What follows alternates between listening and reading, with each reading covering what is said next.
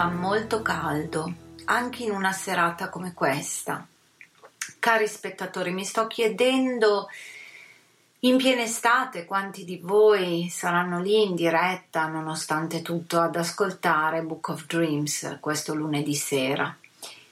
Io mi auguro che qualcuno ci sia e forse sarei molto più contenta, ma perché io sono fatta così, ad averne pochi ma buoni di spettatori e gente con eh, le orecchie e il cuore allerta più che quelle folle così invisibili che magari poi uno riscontra, però boh, si fanno magari nel frattempo i fatti loro. Io invece ricordo a tutti i pionieri delle cause perse, ossia della letteratura e della grande musica rock, blues, folk, country e chi più ne ha più ne metta, che noi siamo qui, siamo qui un po' controcorrente, un bel po' controcorrente, perché è vero che tutto quello che rientra nella sfera delle nostre passioni e la base qui su ADMR è certamente la musica rock, eh, va controcorrente sin dagli anni 60, la rivoluzione sociale, musicale, di costume, sotto tutti gli aspetti. Però io credo che anche nel 2021, al giorno d'oggi, fare quello che noi su ADMR, nel nostro piccolo, tutti uniti, stiamo facendo sia una sorta di piccola rivoluzione, anche perché solitamente si rincorre l'immagine, si rincorrono le hit, oppure si ascoltano si recensiscono i dischi che magari qualcuno ci spedisce o ci regala. Lo stesso vale per i libri, forse oserei dire per i libri anche un po' meno di così, perché? Perché ci siamo tutti un pochino annoiati. È un po' come se la televisione, eh, le serie tv eh, altro troppo che ritroviamo anche sui computer, eh, magari recuperiamo solo spezzoni, interrompiamo,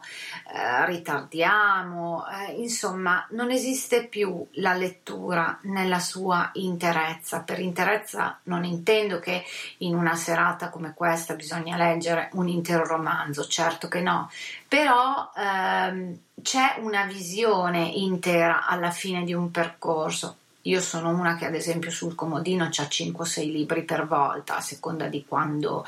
eh, mi va o del mood che sento in quel momento lì, ne scelgo uno, poi magari ne scelgo un secondo,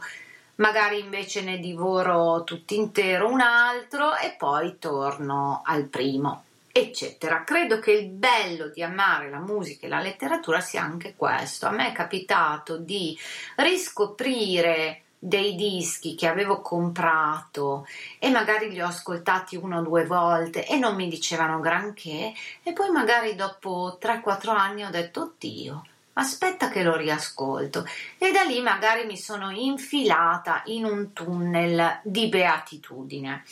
Ecco, stasera voglio parlarvi, sempre a proposito di ardori intellettuali per carità, eh, non voglio passare per una persona eh, puramente colta, ci mancherebbe altro, anche se il percorso è lungo una vita no? verso la conoscenza ed è quello il bello. Però diciamo che stiamo affrontando ogni tanto anche dei grandi autori, non necessariamente scrittori o libri che ritroviamo, che ne so, anche segnalati sui magazine musicali, no? non squisitamente libri biografici, ma proprio anche eh, così libri che ci permettono un po' anche come scusa di ricordare degli autori enormi. Nel suo piccolo, ma mica tanto piccolo, è enorme sicuramente anche la scrittrice a cui voglio dedicare la puntata di questa sera. Perché? Perché intanto su Netflix io eh, ho iniziato a guardarmi la quarta stagione del racconto dell'ancella, quella serie tratta da libri che sono, lasciatemelo dire, la serie e cercherò di non spoilerare perché magari altri eh, la stanno vedendo adesso, quest'ultima serie. Eh, è fatta molto bene, c'è Elizabeth Moss che già aveva secondo me sbaragliato tutta la concorrenza in Mad Men che è non solo la protagonista ma anche la produttrice di questa serie. Ed è favolosa così come tutti i personaggi veramente. C'è una raffinatezza nell'utilizzo della fotografia, dei colori, c'è una sceneggiatura che almeno se posso dire la mia fino a qui, eh, fino alla fine della terza stagione è eccellente e fila liscia come un filo d'olio, però eh, ogni tanto forse con la quarta stagione mm, non voglio anticipare niente, ci sono così dei colpi di scena, ma anche un po' eh, dei buchi, no? delle sospensioni. E perché? Perché naturalmente bisogna aspettare la quinta di stagione, non è mica ancora finita. Ma insomma, arrivo al dunque. Questa serie, per quanto bellissima, è tratta da dei libri che sono ancora più belli di così, come sempre, eh, perché anche il film tratto dal famoso romanzo più riuscito non è mai proprio bello come il romanzo. A volte poi ci sono anche dei cambiamenti proprio più o meno lievi in quello che accade, no? a seconda di come lo sceneggiatore che ogni tanto si confronta come in questo caso con la scrittrice, comunque decide per adattarlo sul grande o sul piccolo schermo. Insomma, io credo che alcuni di voi avranno già capito che io sto parlando di Margaret Atwood, una donna che a me piace da matti anche prima di aver scoperto la serie su Netflix, credetemi, e tra l'altro mi ricordo che mi avevano proprio regalato all'inizio eh, del 1993 Mm, la donna che rubava i mariti. E me l'aveva regalata una mia amica un po' così perché mi ricordo l'anno, intanto perché ho qui davanti a me anche quel libro lì, ma poi mi ricordo soprattutto il periodo, una mia amica sapendo un po' quello che, che stava succedendo nella mia vita, avevo un periodo di stand by con una storia l'unica veramente importante che era lontana parecchi chilometri e si è poi consolidata qualche tempo più tardi e ne avevo un'altra in uscita e una che insomma non era ben chiara, poi si è chiarita definitivamente e è andata anche a buon fine. Però insomma questa mia amica ironicamente mi ha detto guarda questo è il libro che fa per te. E io da lì banalmente ho scoperto la Edwood che poi non ho mai mai più abbandonato, poi lei ha questa scrittura, ehm, intanto lei è una scrittrice canadese e se vi capita, questo è sempre il mio consiglio, andatevela anche un pochino a leggere o quantomeno a spulciare in lingua originale. Trovate anche qualche pagina su internet, eh? sapete che ogni tanto ci sono eh, dei pezzi di libro se non eh, lo volete proprio comprare per intero, tanto per avere un'idea di questa eh, scrittura così sonora, sonora in maniera limpida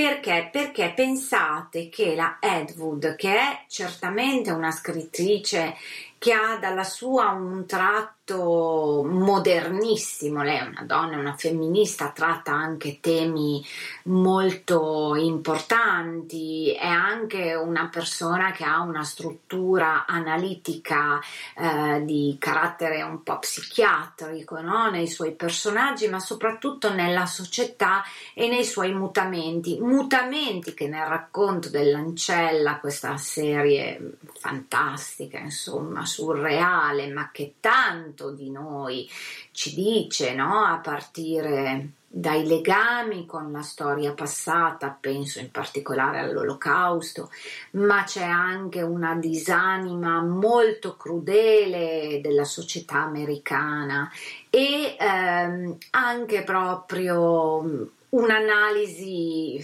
ruggente eh, sui limiti che ancora oggi circondano una reale eh, visione, percezione, un reale pensiero di parità tra uomo e donna. Poi naturalmente tutto è condito anche dalla sua fantasia e ci mancherebbe altro. Uno scrittore racconta storie, storie che sono vere e storie che sono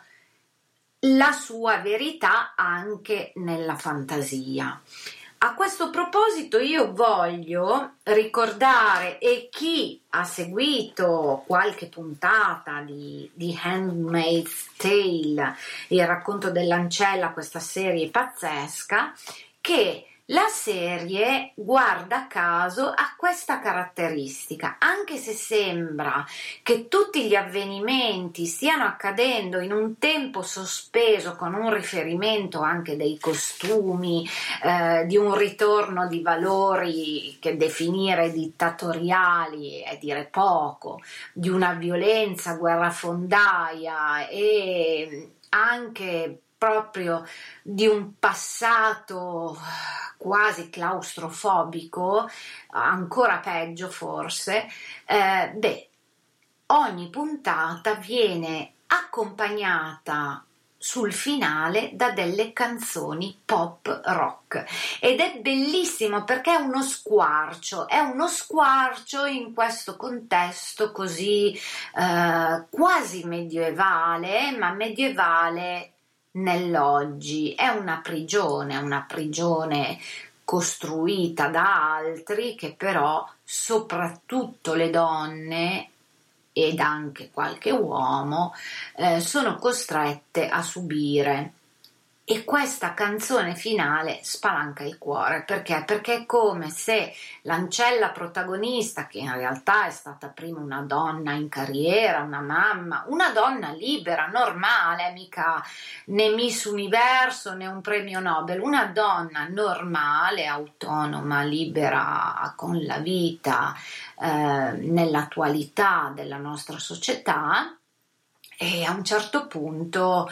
tutto cambia, tutto cambia e lei viene presa, rapita, allontanata dai suoi affetti e praticamente qual è il più grande potere della donna da sempre che forse sotto sotto tutte le invidiano tutti i maschi soprattutto, è quello di poter avere dei figli. E quindi ecco lo sfruttamento proprio in senso filiale, dove tuttavia anche in questi episodi di violenza emerge il senso di maternità, che nel suo caso è anche fatta molto di ricordi, perché lei all'inizio viene presa e viene allontanata di peso da quella che era già sua figlia.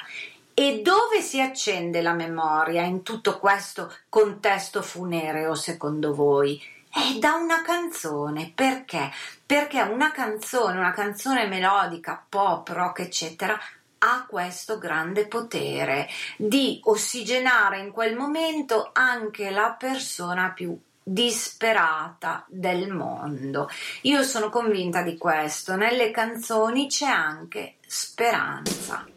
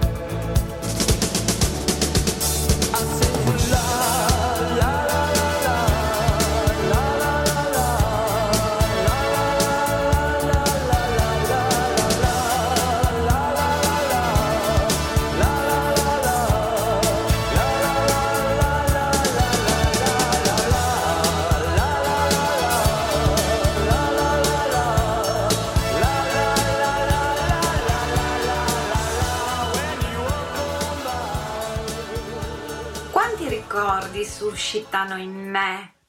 i Simple Minds con questa canzone. Era il 1985, sono convinta che tutti quelli che negli anni 80 erano dei ragazzi giovani come me, molto giovani, hanno in qualche modo anche vissuto momenti, estati, concerti, incontri con gli amici, viaggi in macchina, in autostop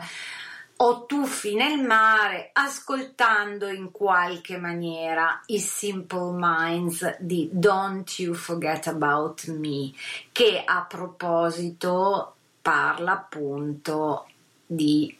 un ricordo dell'importanza di essere ricordati. E guarda caso è proprio la canzone, curiosamente la sono andata a rivedere perché me l'ero vista all'inizio, che chiude la prima puntata della prima stagione di The Handmaid's Tale, noto anche come il racconto dell'ancella. E ehm, molto carina come scelta, sempre molto mirata bellissima anche la faccia che fa Elizabeth Moss quando appunto saltano fuori ste melodie che non ti aspetteresti e eh, ricordo che è una canzone tratta da un album di grande successo, The Breakfast Club, era un album in cui mh, mm, i Simple Minds che all'epoca registravano con la AM avevano inserito ovviamente i classici suoni anni 80, anche un po' synth, però poi c'erano delle belle canzoni pop, rock e anche new wave perché il loro diciamo che il loro mm, così spirito era poi un po' quello lì sicuramente. E tra l'altro a me piacevano molto mi piaceva anche molto il fatto che fossero uno dei pochi gruppi scozzesi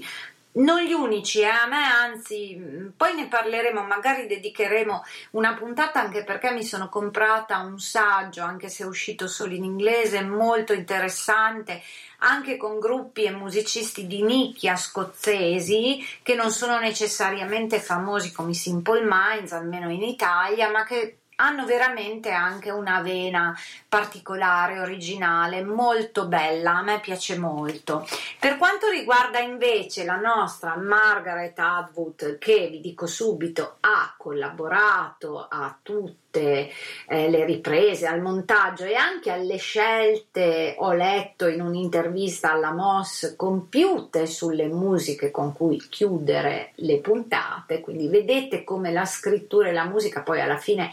si abbracciano, in questo caso abbracciano anche il mondo del cinema o meglio delle serie televisive che come tutti sappiamo in questo momento diventano anche più belle dei film, dei film su grande schermo. È un po' brutto dirlo, però sta di fatto che i massimi sceneggiatori, produttori e forse anche gli attori migliori adesso iniziano veramente a puntare su quelle. Um, in qualche maniera comunque la qualità resta. Non voglio entrare nel dibattito, eh, ma allora torniamo al cinema perché altrimenti eh, c'è anche il grande schermo, sicuramente. Io sto solo dicendo che l'importante è sapere che esiste anche in questo campo una qualità che poi uno se la veda in streaming va bene lo stesso per quanto mi riguarda, l'importante è che ci sia questa qualità e sicuramente tutto parte da una qualità letteraria, come vi dicevo,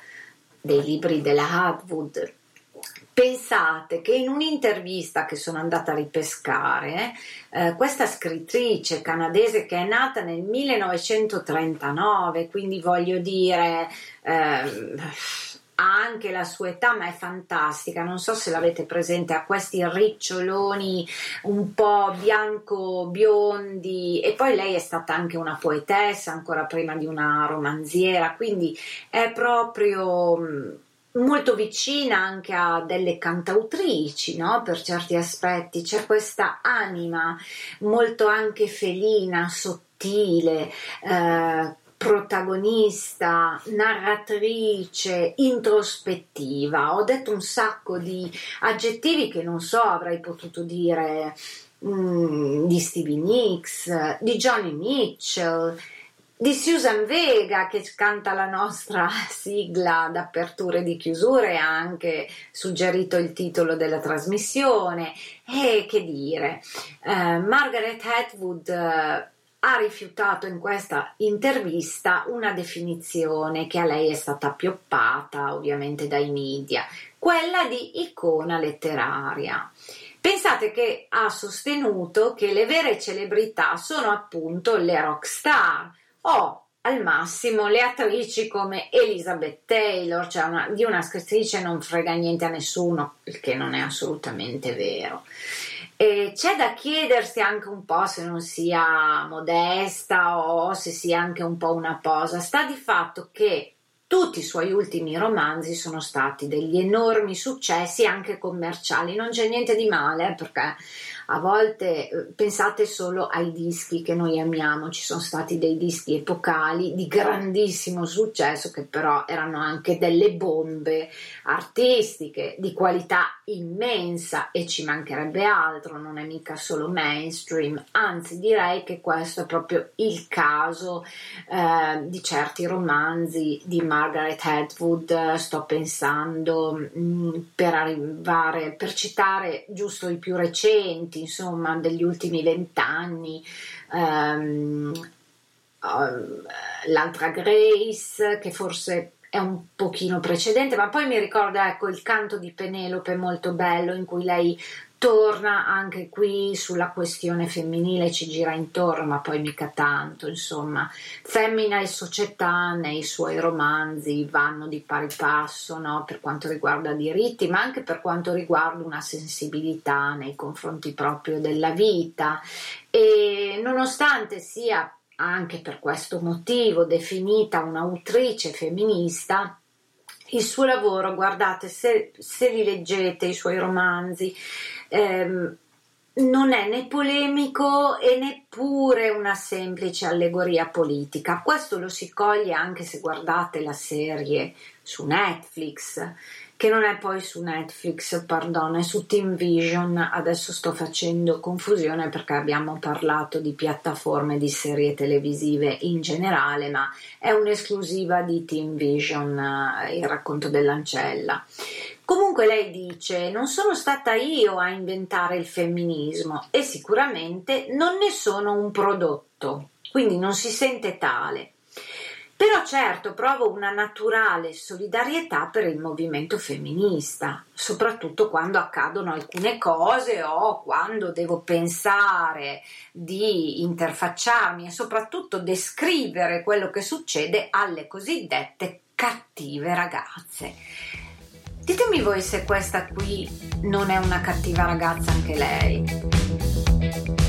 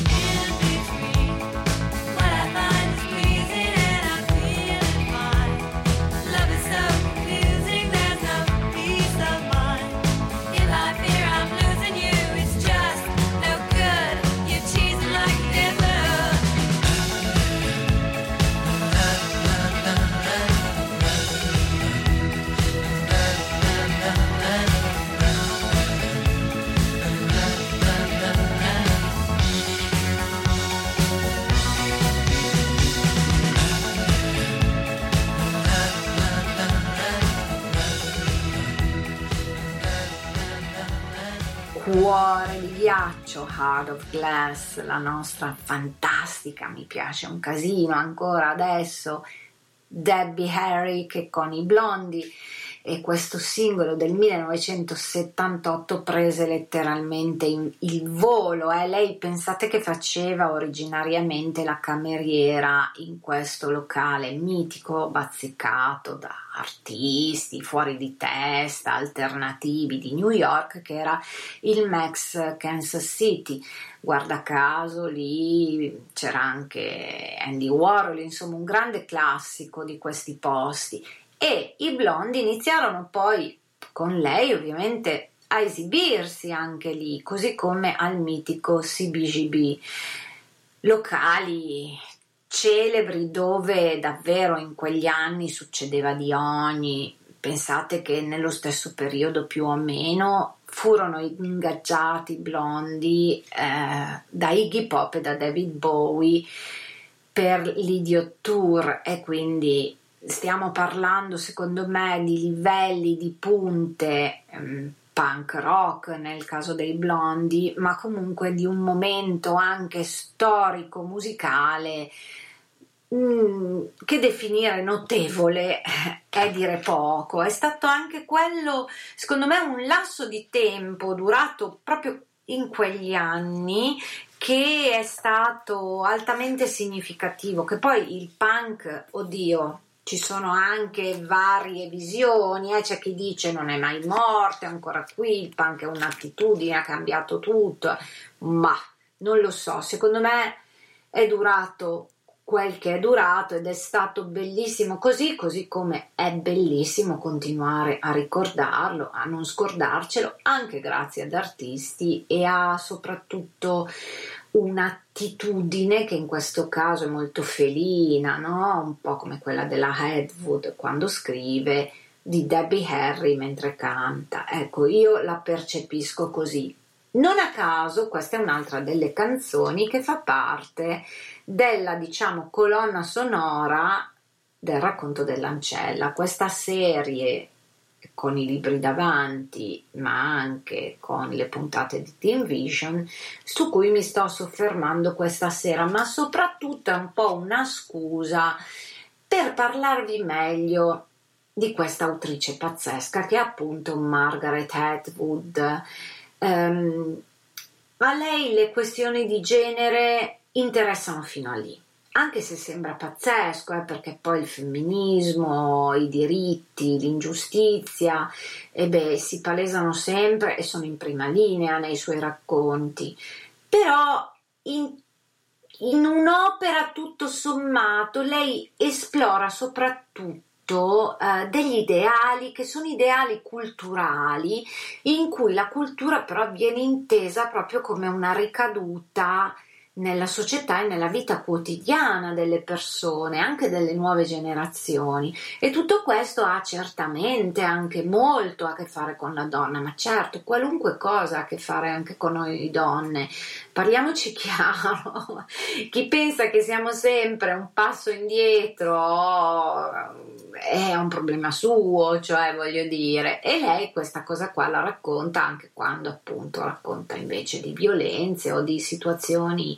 da trogloditi che ogni tanto saltano fuori anche nella realtà con una certa regolarità, devo dire, lo dico da giornalista, perché insomma, ma comunque poi la cronaca nera la, la sappiamo tutti, sfogliando il giornale o ascoltando un TG alla tv o alla radio. In ogni caso, veniamo anche a questo valore di femminilità che emerge soprattutto mh, in questa serie di libri. Pensate che la rappresentazione del corpo femminile in certi momenti di, di Handmaid's Tale è addirittura anche nel momento della violenza quasi descritta e di conseguenza la fotografia magnifica della serie televisiva ricerca questo stilema, ehm, viene descritta come un'opera d'arte, come un dipinto. E questo è molto bello, è molto bello nella serie quando accade, ma è altrettanto molto bello nella sua volontà originale che è quella della pagina scritta, perché questa cosa qua è già scritta, o meglio descritta accuratamente nei romanzi della Hedwood. Per non parlare del rapporto tra l'uomo e la donna e il comportamento di quelle che l'autrice definisce appunto ragazze cattive. Ne abbiamo appena sentita una che ha cantato Heart of Glass, adesso tra poco ve ne propongo un'altra che amo molto. Forse sarebbe più appropriato mm, così proprio parlare di Margaret Atwood come di una scrittrice molto attenta e anche studiosa e conoscitrice della psicologia femminile. Perché? Perché a volte la ritrae e vi sta parlando una donna, quindi so cosa intendo, davvero con una acutezza che, definire spietata è poco, no? Perché ci sono anche dei momenti, dei nonsense, delle attitudini un po' sadomasochistiche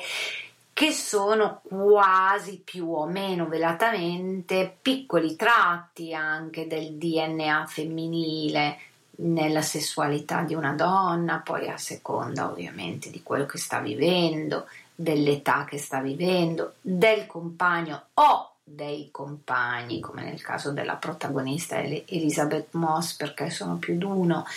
eh, che sta, se non frequentando, con cui insomma si congiunge anche carnalmente e la cosa che eh, appare chiara senza che venga mai esplicitata con le parole è che anche quando una donna si congiunge per il piacere di farlo ha sempre sotto un'anima, un pensiero, una ricerca spirituale che non va tanto o sempre necessariamente verso l'uomo con cui sta facendo sesso o l'amore o quel che è va piuttosto a ricercare un suono antico dentro il suo essere donna. Questa cosa secondo me è una grandissima verità che appartiene a tutte noi donne, a tutte, dalla prima all'ultima, a chi se ne rende conto, a chi ancora non lo sa,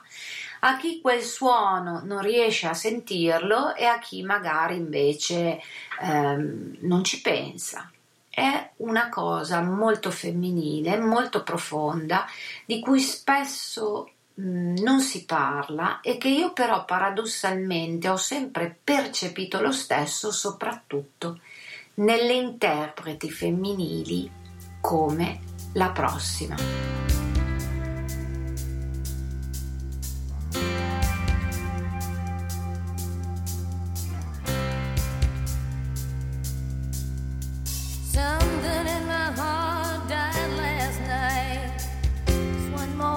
off and on.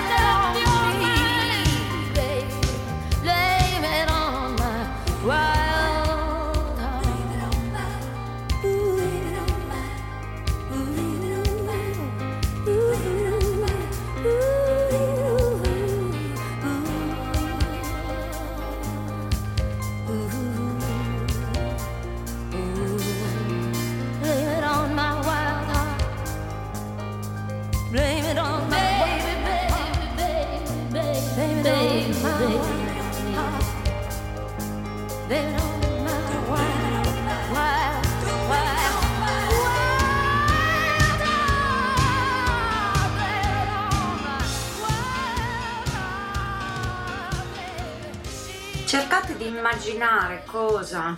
una ragazzina come me che già si sentiva dentro un tumulto, mh, mm, che non riusciva ad essere inquadrato mh, mm, nelle cose inquadrabili, spesso anche appartenenti all'adolescenza che già di per sé è una stagione della vita, lo sappiamo tutti, particolarmente conflittuale, filosofica, poi più o meno, ecco di ricerca, di confusione. Però al di là di quello io avevo già chiari dei punti che non ritrovavo anche nelle altre adolescenti con cui mi interfacciavo anche, ero amica, almeno non, non qui in Italia. Pensate cosa ha significato per me ascoltare nel 1983 questa canzone che è poi la canzone che dà anche il titolo all'album The Wild Art in cui Stevie Nicks dice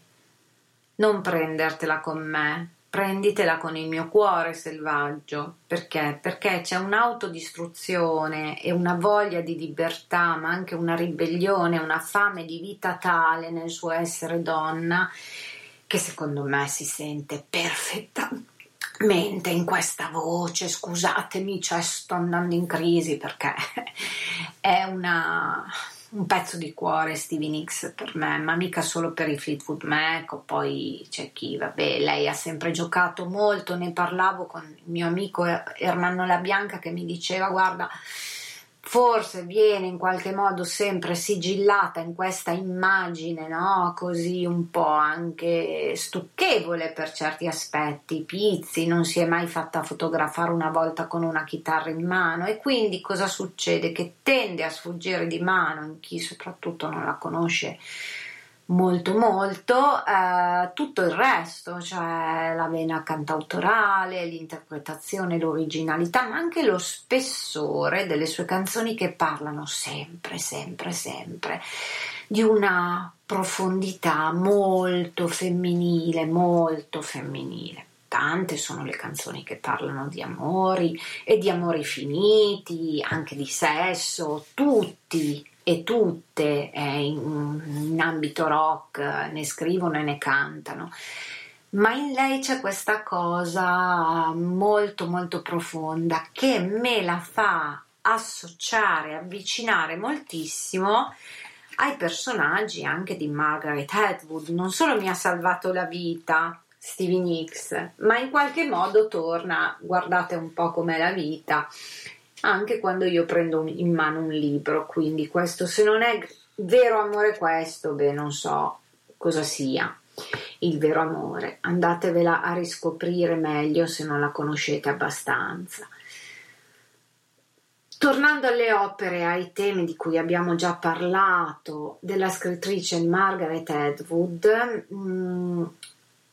in alcune ha anche trattato il conflitto tra la natura e la tecnologia, però non essendo lei, che ne so, un Umberto Galimberti, anche questa cosa di lei è stata meno evidenziata dai media, no? Sapete che poi noi giornalisti siamo un po' delle bestiacce, cioè tendiamo a mm, fare nostro qualcosa che ehm, messo in luce regge meglio o in un titolo comunque fa notizia una volta e poi tendiamo un po' a replicare questa corrente in tutti i giornali, poi naturalmente c'è giornale giornale. È chiaro che l'ANSA va a vedere i pezzi del New York Times e poi magari li traduce in qualche modo e ti arrivano se va bene il giorno dopo, insomma. Qui stiamo parlando invece di colossi, di colossi in questo caso non americani ma canadesi come la Atwood e mm, forse questo gusto per la ricerca le viene anche ehm, proprio da questa sua provenienza, che è una provenienza culturale comunque precisa, quella del Canada, e poi tra l'altro io leggevo la sua biografia, lei viene da una famiglia di scienziati, il padre era un, un entomologo. E questo mi ricorda anche in qualche maniera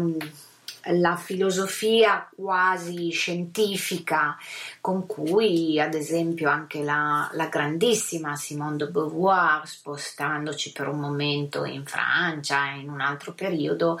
eh, scrisse Il secondo sesso, parlando sempre della donna e del suo valore in questo mondo e anche di come viene vista erroneamente in questo mondo.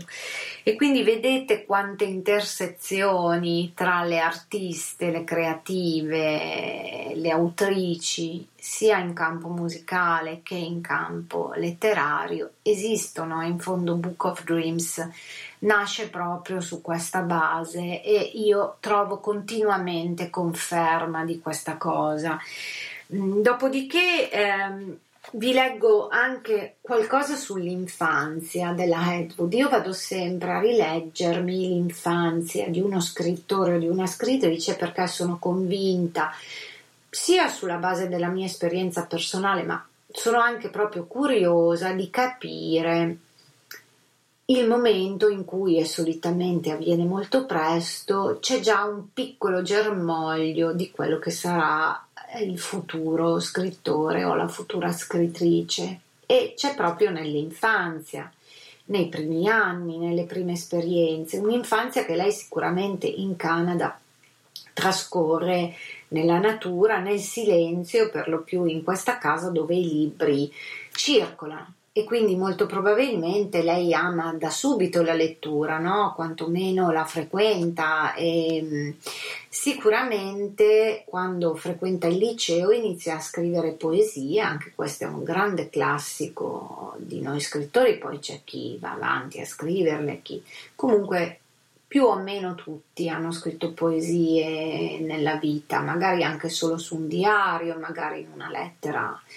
all'innamorato o all'innamorata. E, però mh, lei al liceo le fa leggere a un professore di lingua inglese che molto probabilmente, come spesso accade, è quello che fa la differenza, cioè si accorge si accorge che c'è una luce speciale in lei e nella sua scrittura e la incoraggia moltissimo, la sostiene. Mm, a un certo punto mm, lei dice anche forse non capiva niente di quello che scrivevo perché stavo già scrivendo delle cose molto femmine, molto polemiche, però lui capiva che avevo questo tratto eh, originale che secondo lui aveva una sua eh, sostanzialità, aveva un suo peso e bisognava portarlo avanti, bisognava andare a vedere bene di capire dove mi, avrebbe potenzialmente potuta portare, perché gli sembrava comunque un qualcosa di consistente. Ecco, consistente è la parola secondo me che meglio definisce il tipo di struttura letteraria di Margaret Atwood. Secondo me è molto consistente anche questa grandissima interprete, immensa interprete, ma immensa personalità e non solo interprete in senso canoro, poi vabbè, sulla sua vita abbiamo visto di tutto e di più, e sto parlando di Nina Simone. E la sua Feeling Good che sto per proporvi è, guarda caso, un altro brano inserito nella soundtrack di The Handmaid's Tale. Sun in the sky, you know how I feel. Breeze drifting on by, you know how I feel. It's a new dawn, it's a new day. It's a new life for me, yeah. It's a new dawn, it's a new day. It's a new life for me. Ooh, ooh, ooh, and I'm feeling good.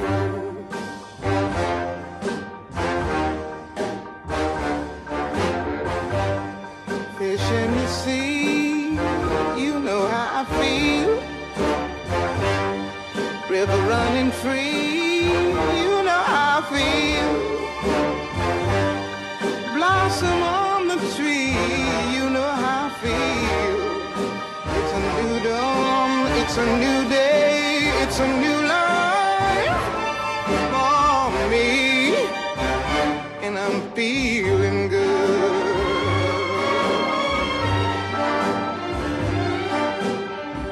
Dragonfly out in the sun, you know what I mean, don't you know? Butterflies all having fun, you know what I mean. Sleep in peace when day is done, that's what I mean. And this old world is a new world and a bold world for me.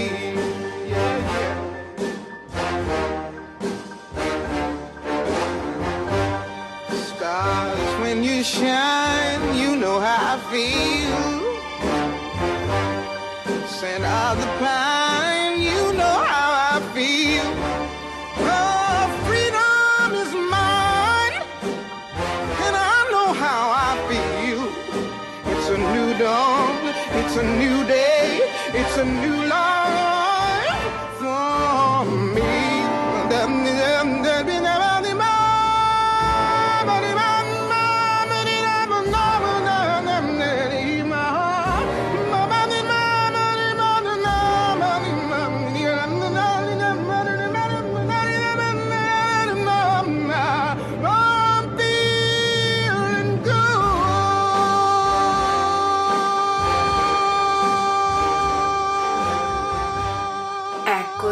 credo che da una canzone così interpretata poi da lei, perché in realtà si tratta di una canzone scritta per un musical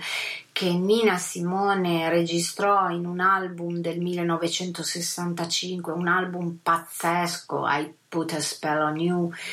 tra l'altro un'altra canzone che lei poi ha interpretato e registrato. Ecco, io credo che da un brano così si capisca cos'è il soul, davvero, definitivamente.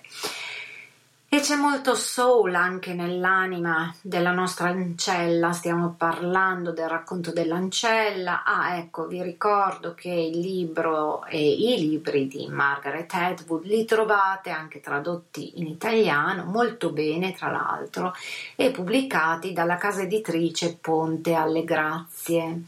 E, mm, non ho ancora parlato proprio del libro che ricalca ovviamente la storia, se qualcuno di voi ha visto la serie tv, o meglio è il contrario, ma in ogni caso da, la serie tratta da questa storia, è una storia che ehm, prende spunto eh, dal fatto che non esiste più in un mondo surreale che in qualche modo però è il risultato di una serie di errori anche umani oltre che politici,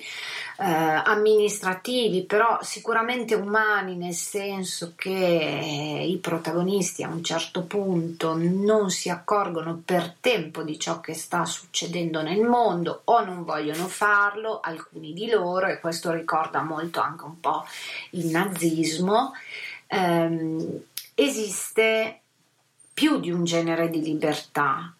mm, la libertà di e la libertà da. Nei tempi dell'anarchia c'era la libertà di, adesso quella che viene concessa anche quando non la si vorrebbe è la libertà da. Pensate che l'ancella protagonista eh, di nome viene ribattezzata di Fred perché? Perché Fred è il nome del comandante al quale lei a un certo punto viene data in dono praticamente perché lei deve essere ingravidata per poi dargli dei figli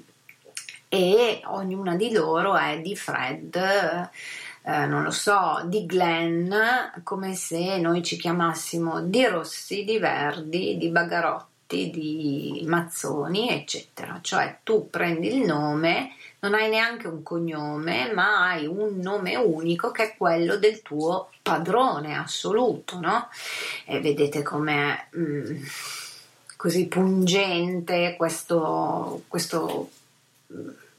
davvero eh, percorso anche storico per certi aspetti e questo dettaglio letterario del racconto della Hedwood. In un mondo devastato dalle radiazioni atomiche, gli Stati Uniti sono divenuti uno Stato totalitario, basato sul controllo del corpo femminile. Ah ah, ma chi l'avrebbe mai detto? Di Fred, la donna che appartiene appunto a Fred, ha solo un compito nella neonata Repubblica di Gilead, garantire una discendenza all'elite dominante, un'elite che spesso è fatta da comandanti anche un po' in là con l'età e da donne che magari o sono sterili o boh, hanno avuto dei problemi o magari molto semplicemente trovano più comodo far partorire un'altra e poi rubarle il figlio. Cosa terrificante. Il regime monoteocratico di questa società del futuro, e speriamo di no, dico io, è infatti fondato sullo sfruttamento delle cosiddette ancelle, le uniche donne che dopo la catastrofe sono ancora in grado di procreare ma anche lo stato più repressivo non riesce a schiacciare i desideri e da questo fatto dipenderà forse la possibilità e il successo di una ribellione. Beh, questo è un percorso storico, lo abbiamo sempre visto anche laddove c'è il fascismo, la dittatura, il comunismo, eh, la soppressione, eh, beh, arriva poi a un certo momento la ribellione e di conseguenza la rivoluzione che porta anche tante vittime, ma però porta alla liberazione, al cambiamento. Ecco dunque, mito, metafora e storia si fondono. Si fondono attraverso questa storia che in fondo è anche un intreccio tra sessualità e politica Sessualità non solo carnale, ovviamente la intendo con la S maiuscola come tematica, come, come comunque questione, una questione che è molto femminile ma che è ancora una questione aperta tra l'uomo e la donna. Porca miseria, quanta ragione c'ha la Edwood. Non è tanto il poter andare a letto con tutti o con una persona sola e farlo pensando a ok, sto bene, è fatta, no è una comunicazione. È una comunicazione che se viene o spenta o presa in considerazione solo per certi tratti o dimenticata o replicata senza attenzione, e beh, la relazione smette di esistere, si spegne piano piano oppure diventa un poster, non diventa un organismo vitale composto da due persone.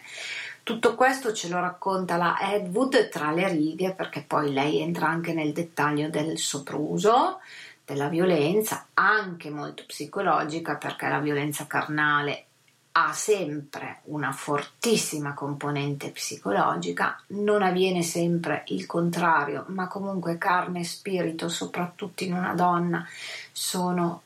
quasi sempre una cosa sola, anche quando si cerca e ci si sforza che non sia così, e allora arrivano le maschere, arriva anche un po' di psicanalisi e ci si rinforza e ci si distacca, però insomma alla fine la natura è questa un po' nostra. Pochi anni dopo quell'incoraggiamento che il professore del liceo diede alla giovane Margaret, lei scrisse il suo primo romanzo che pensate si intitolava già La donna da mangiare. Ecco, arriva proprio già questa visione morale del mondo rispetto al femminile, che poi ovviamente la porterà a diventare l'autrice sulla ribalta internazionale grazie proprio al racconto dell'ancella, anche se lei in realtà era già da tempo considerata proprio la regina della letteratura canadese, però diciamo che il racconto dell'ancella la lancia definitivamente alla popolarità internazionale. E in questo racconto si diceva la narratrice, che è poi la protagonista, viene spogliata di ogni suo diritto e forzata a generare un figlio per il suo padrone. June, questo è il vero nome della protagonista, viene cambiato nel nome Schiavile. La Hedwood sottolinea che non è una storia di fantascienza classica, ma un racconto speculativo che tratta di cose che potrebbero accadere veramente. Eh, purtroppo sì. E rivelano infatti un mondo molto simile al nostro, soprattutto quando i due protagonisti, anche il padrone così violento, così freddo, così narcisista, eh, si abbandona anche ai ricordi di quello che è stato prima di arrivare a prendere questo potere. Quindi in qualche modo la sua vita è stata simile a tante cose che vediamo nella nostra quotidianità in questo mondo con la sua complessità ovviamente. Eh, le altre opere di narrativa di Margaret Atwood su cui ci siamo soffermati sino ad ora sfidano comunque anche loro certe convenzioni anche dal punto di vista letterario, non solo delle tematiche. Lei ha addirittura sperimentato vari generi, per esempio il canto di Penelope, l'epopea, Occhio di gatto è invece il titolo di un suo romanzo di formazione e poi ha scritto anche L'altra Grace che è un poliziesco e credo che sia stato tratto anche qui un film in questo caso. Poi lei è anche una scrittrice proprio di fiction che attinge anche molto uh, alla fantascienza. Direi che Margaret Atwood se non la conoscete ancora va conosciuta e va conosciuta anche oltre la serie di Team Vision, va proprio assaporata, conosciuta come donna, così come bisogna conoscere un'altra delle bellissime canzoni che fanno parte di tutta la colonna sonora di questa bellissima serie.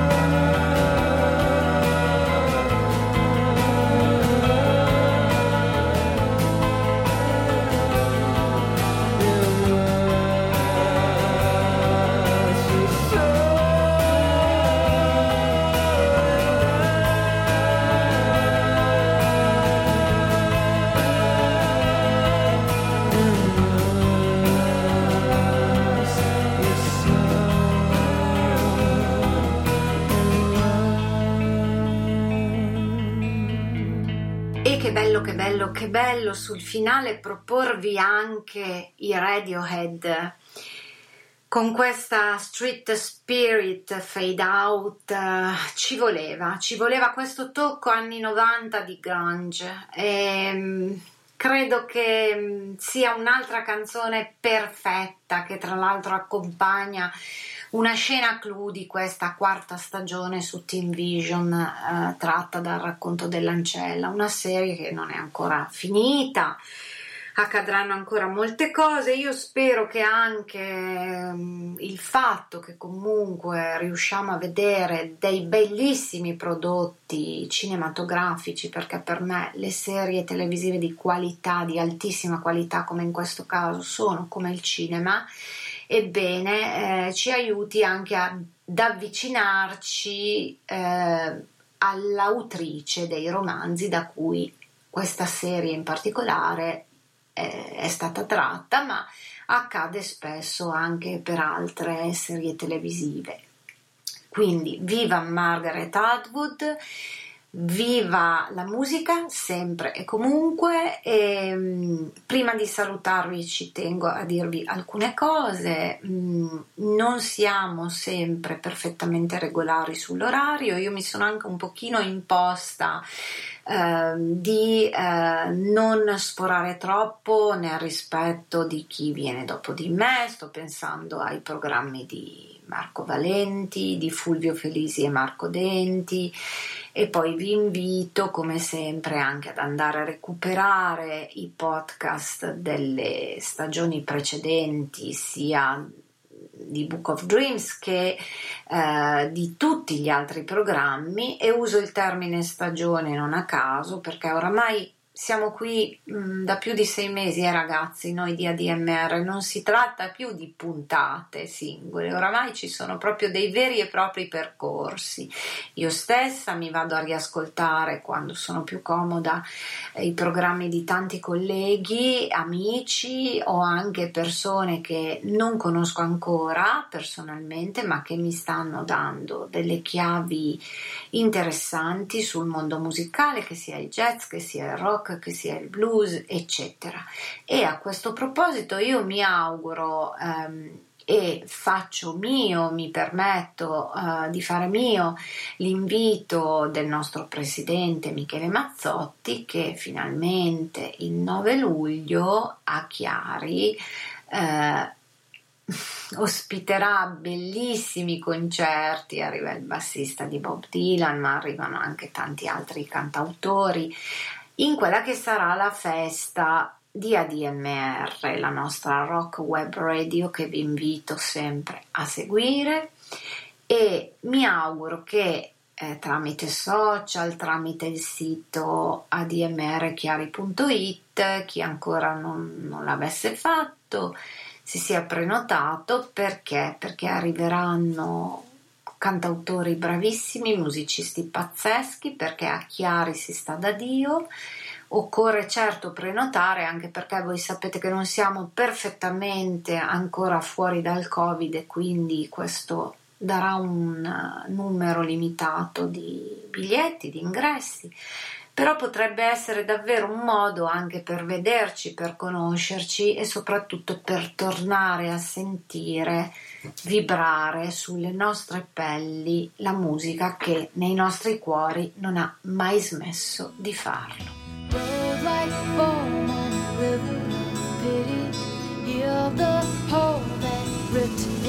Road